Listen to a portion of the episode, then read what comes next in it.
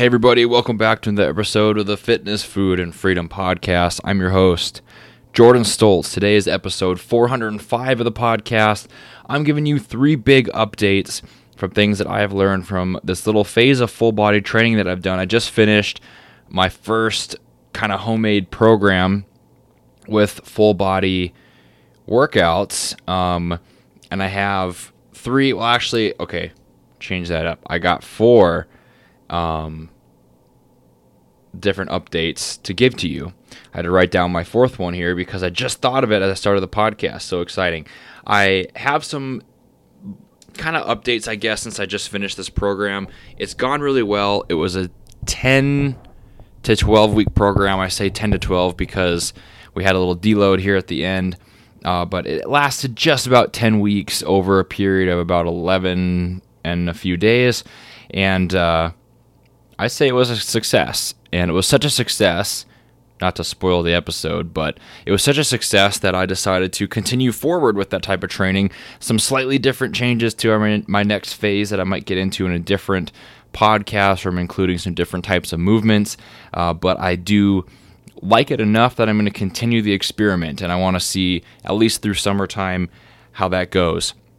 Um, because it's kind of this type of training. I talked about this in a previous podcast. Full body workouts is something I didn't give a fair shot to. I kind of knocked because it was the beginner thing, you know. And there was this little trend, this little phase where a lot of fitness personalities and um, researchers were going into full body training more frequently, five, six times a week. That was the type of training I wanted to do. So I kind of stuck with my guns, but I decided to give it a shot. Old school three, four times a week training, full body, and uh, my volume's a lot lower per body part. These are all personalized metrics for me, but I've learned some things. I want to talk about four of those today in this episode. Thank you for listening, and let's get started. Welcome to the Fitness, Food, and Freedom Podcast. Keep listening for some awesome advice on health, motivation, and becoming a better version of yourself. Be sure to tune in every week for Motivation Monday, Workout Wednesday, and Foodie Friday. Behind the mic today, your host, a strength and conditioning coach, husband, and businessman, Jordan Stoltz.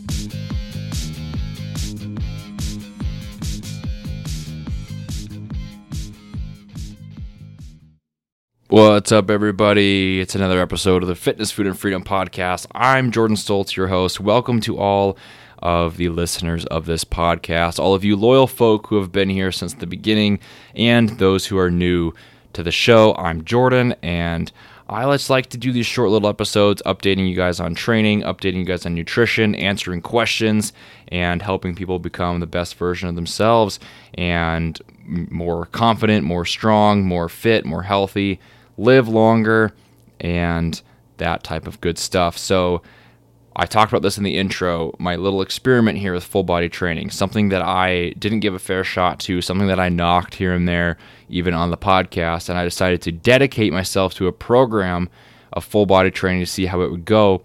And it went surprisingly well. Now, there were cons to it, there were negatives, and really that was more psychological. I think that the biggest hurdle in the full body program was just how you feel after each session, which I guess could be considered a pro or a con, but you just don't feel demolished. You know, you some people like to go in and hit their legs or their back or their shoulders or something and just feel wiped out in that muscle group. Maybe get a little bit sore, feel that pump, feel that burn, um, and uh, you know, just wipe them out. You don't really get that as well in full body training.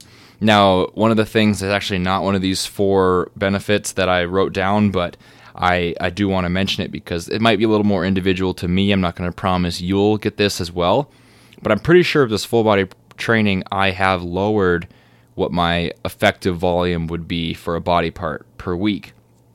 Or at least my volume is just much more effective per week, which is something I will talk about um, as one of my points today. But I've noticed a you know a good indicator if you guys aren't really aware a good indicator of actually a good workout is some kind of muscle pump i think that's a, actually a very important indicator sounds a little bit broy but it's something that you do need to kind of get in tune with. Even if your training is powerlifting, even if you're just training to be healthier and fit, um, you're not trying to be a bodybuilder, it's an important indicator of good training and good connection to the muscle group you're focusing on. If you do three sets, you know, of a military press, your shoulders should feel pretty pumped of with blood, kind of hard to move, a little uncomfortable to stretch, that kind of feeling. Um, if you're doing a full workout for a body part, you should definitely be getting that, which is kind of one of the things I enjoyed about training one body part, which is actually why I like training that way, even though the science doesn't necessarily support it all the time. I do actually enjoy that because you finish a leg workout, you know, where you're doing five, six different exercises for legs. Your legs just feel trashed, pumped, full of blood. It's a good feeling, kind of gives you a little high from the workout. But I have noticed in the full body training, I get that feeling with only like three to six sets of something in one workout. Now, in the total course of the week, I might be doing, you know, nine to 18 sets of that body part. So maybe I'm just maintaining that volume over the course of the week and I'm doing about the same as I would have in a normal workout with a different type of split. And maybe the pump reflects that. But I think I get the pump easier when doing a little bit less volume and making that very, very effective volume, which I'll talk about today. Just a little side note indicator that I thought was interesting. I do want to get into kind of three points. This is going to be a shorter episode, maybe, because I'm just giving you guys an update. Got some Q&A episodes on the horizon. Next week, I am answering a question on alcohol and nutrition, among other things nutrition related, and then we'll get into some good question and answers after that. Um, point number one, not to get off track too much here, is there is a pro to full body training for the mental side of things. And that might be individual to me, but I'm going to share it because I think it could be, it could apply to, to other people as well because hopefully I'm not the only one here. Hopefully it's not just that I'm lazy, but I sometimes struggle with keeping my focus zeroed in on every set of every exercise if I know there's a lot coming in the workout. What I mean by that, to back up to the leg day example, let's say you're hitting legs and you got five exercises, four sets each. That's 20 sets you're doing for legs in that workout. That's a lot. And, you know, you probably don't need that much. But regardless, it's hard for me on set number two of exercise number two to really be in the groove of the workout. Sometimes it's it's it's easy to look forward in the workout too much. It's easy to kind of hold back a little bit and um, you know just go through the motions a little bit. It's it makes good exercises even become junk volume where you're just kind of going through the motions, not pushing yourself as hard as you should, and uh, not being really intent on each on each movement and muscle group. But because you're doing only one exercise, um, you know, you just are all out on that exercise, I guess you could say. And this kind of covers a couple points. I'll get into um, another one here. The mental side of it is that you are very focused on what you're doing because you know it's the only one you have that day. If you're doing, let's say, one back exercise, you're only doing one arm rows you're going to make sure those one arm rows actually hit your back and you're going to pull with the right form. You're going to be fresh for that. And you're going to be focused on all of those sets because you don't have any more coming up. It is your back work for the day. You're done with your workout for your back after three sets or four sets. And you're still maybe doing the same volume, but it might be spread over the entire week. That focus and intent on each movement, because it's so limited, is actually really powerful. I found that to be really beneficial. I'm getting more out of less because I'm so focused in on what I'm doing. If I have three sets of 8 to 12 reps on a front squat, I'm not just bouncing up and down on the front squat. Not that I would do that dramatically poorly, anyways, in the exercise, but I, you know, know that I want to get the right contraction, I want to get the right mobility, the right depth, and really focus on the intent of that exercise. kind of what I had as listed as my point number two, but I guess it's more like 1B. Full body training allows you to go all out on good movements. Just like I said in a, another day where you do maybe two squat variations, a lunge, a hamstring curl, leg extension, calves as your leg day, it's kind of easy to hold back. You might not know you're doing it. I didn't know I was doing it, but I was. If I had to do five sets of squats, but then do Bulgarian split squats afterwards, in the Bulgarian split squats or even the normal squats, I might have been holding back mentally and physically a little bit because I didn't want to fatigue myself too much, right? You don't push the limit, you don't really bring that intensity. But when you only have one exercise for legs, you're only doing back squats, three sets, five to seven reps, or something like that. And that's all the leg work you're doing for that workout. You're going to warm up properly.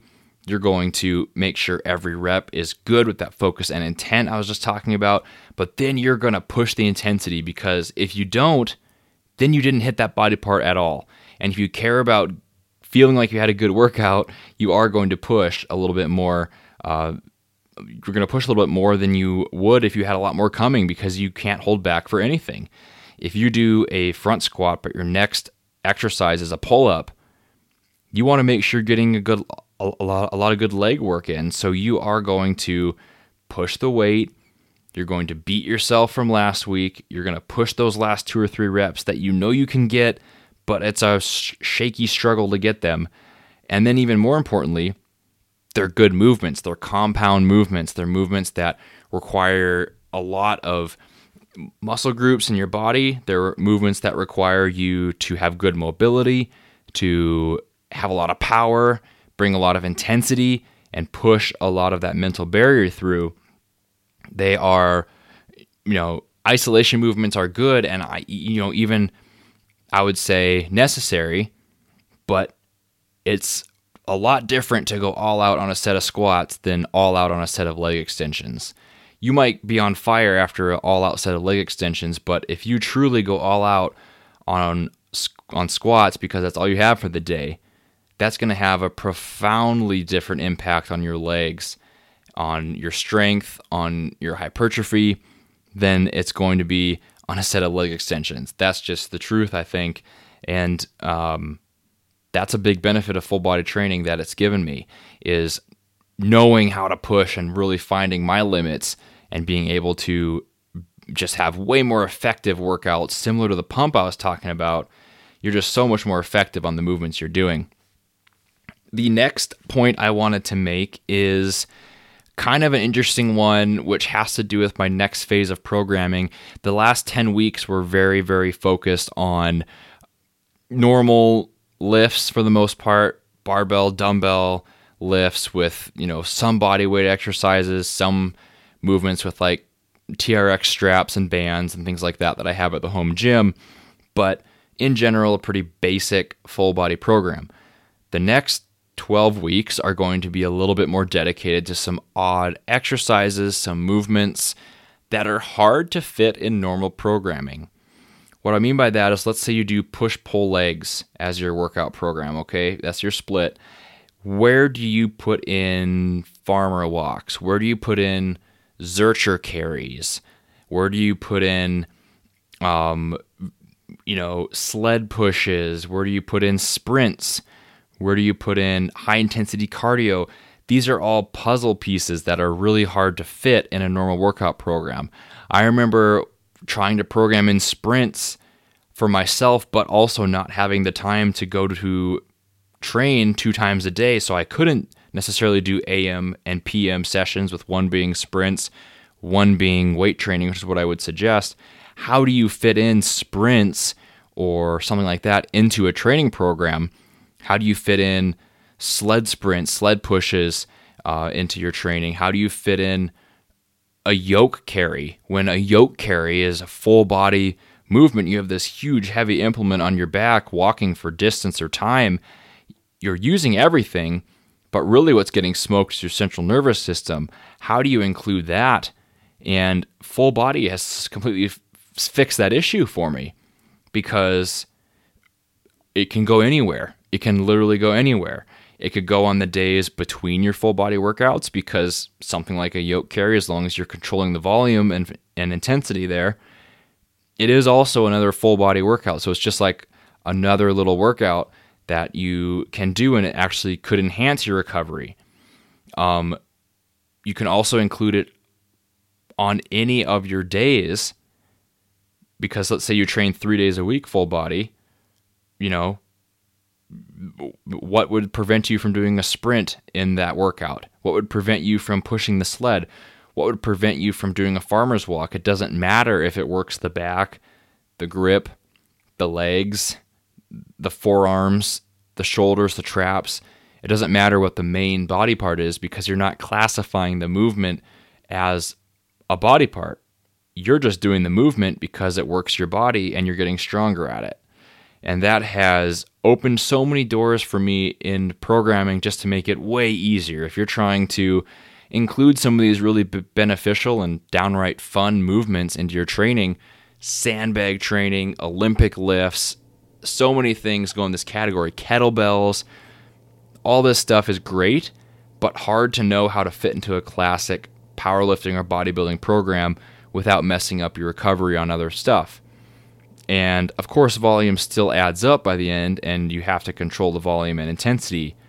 But you can definitely make room for these exercises in your normal training or even between sessions, and it's not going to hinder you much at all. If you're only doing three sets of squats in the workout, you are fresh enough to do sprints in the same workout. It's really not going to hurt your recovery that much, but if you do 15 sets of legs, you're not going to sprint that well. And if you sprint before you do 15 sets of legs, good luck.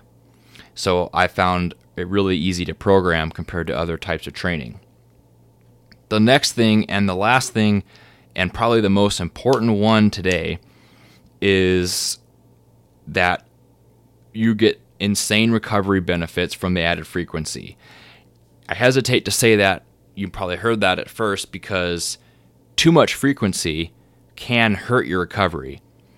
If you're doing, um, let's say, you're doing bench press five days a week, or even four days a week, or even three days a week, just a flat bench press, you're probably not going to recover that well from it. So it does require some proper programming knowledge uh, to manipulate reps, exercise variations, and things like that to make sure that you are progressing in the right way and recovering from each movement and not getting overuse injuries. But in general, if you're smart about what exercises you choose and the volume you do them with, the increased frequency is actually great for recovery. I noticed this especially in squats. Um, I've talked a little bit a few podcasts ago about working on mobility again and getting a little bit more into that, focusing on that, uh, becoming more mobile and healthier in my joints where I started to feel a little bit random aches and pains that I hadn't felt in a while. This full body training has actually done wonders for that in being ready to go without as much of a warm up, without as many uh, stretches and things like that to get into positions. Squats, as an example, uh, before I'd have to do a lot of hip mobility drills, some ankle mobility drills, thoracic spine, get warmed up, go through those movements. It would take a while 10 to 15 minutes of warm ups. And now it probably only takes a few minutes and a few warm up sets is all I really need to get into good position because it's just the repetition. Practicing, doing that over and over again is great for mobility, but it's also good for recovery, I feel, because getting in a squat a weighted squat, right? And I say it generically like that because it's different variations. Say it's day one, a back squat, day two, um, maybe a front squat, day three, maybe it's a Bulgarian split squat or a lunge, and that's the leg exercises for the week. Regardless, you're working the right muscles, you're getting into hip flexion, hip extension, whatever you are training, um, but you're getting that full body mobility work essentially with each training session, weighted stretches, right? You're doing weighted stretches at the bottom of a squat, you're doing weighted stretches for the hamstrings with a deadlift variation, you're doing weighted stretches if you're doing pull ups or pull downs, you're doing weighted stretches for the pecs if you're bench pressing or dumbbell bench pressing. You're getting full body mobility training with your actual workouts. And, you know, I will say even controlling the volume in each session a little bit better has improved my recovery. It's not just the frequency, it's actually doing a little bit less. Like this is a very personal one. Maybe that doesn't apply to everybody, but maybe you can relate in a different manner. For example, like training the chest really hard and getting sore pecs always hurt my training in the next few days because even if I did a pull day, a leg day, a sore chest would be pretty uncomfortable, but would also like make my neck really tight, my traps really tight, my upper back tight to try to compensate from that soreness. I'd sleep worse, and all of those things combined made worse recovery overall. So I feel like because I'm not getting sore and I'm not getting, uh, you know, as blown out in that muscle group, I recover better as a whole. Get the mobility work from all that frequency, and then also just doing the movement if you are a little bit sore, doing it again, and then doing it again on Friday. That's going to help you recover as well. If you have a sore chest and you have to wait a week to do another chest exercise, that's not great. It's probably better to go through the movements do a bench press on Monday, you get kind of sore, do an incline bench Wednesday, do a flat dumbbell bench on Friday, you're going to be recovered and feel pretty good at that point. Um, yeah, and that's about it. I think that these are all interesting benefits that might be totally individualistic to me. They might not be, um, they might not be that, I guess, relevant to you, but maybe you can find some value in it because it's all things that I didn't think about either before I started the experiment. And I guess the I guess the point of the episode is that it might be worth your time to experiment with. I am going to work on putting together some kind of program here and giving it to you guys because I think that this could be a valuable thing for you to try. Call it the full body experiment or something like that. Um, I think that it's a great way to train for people that don't have a lot of time it's a great way to train for people who struggle with recovery, don't want to live in the gym. There's so many benefits to it that I never even thought about before I got into it. I'll keep you guys updated, and I'll be back next week with another episode on Monday uh, with some question and answers specifically about nutrition next week. So be sure you stay tuned for that. Subscribe to the podcast if you aren't already. Check out my Instagram. Stoltz Jordan is the handle. You can ask your questions for the podcast there and I'll talk to you guys next time.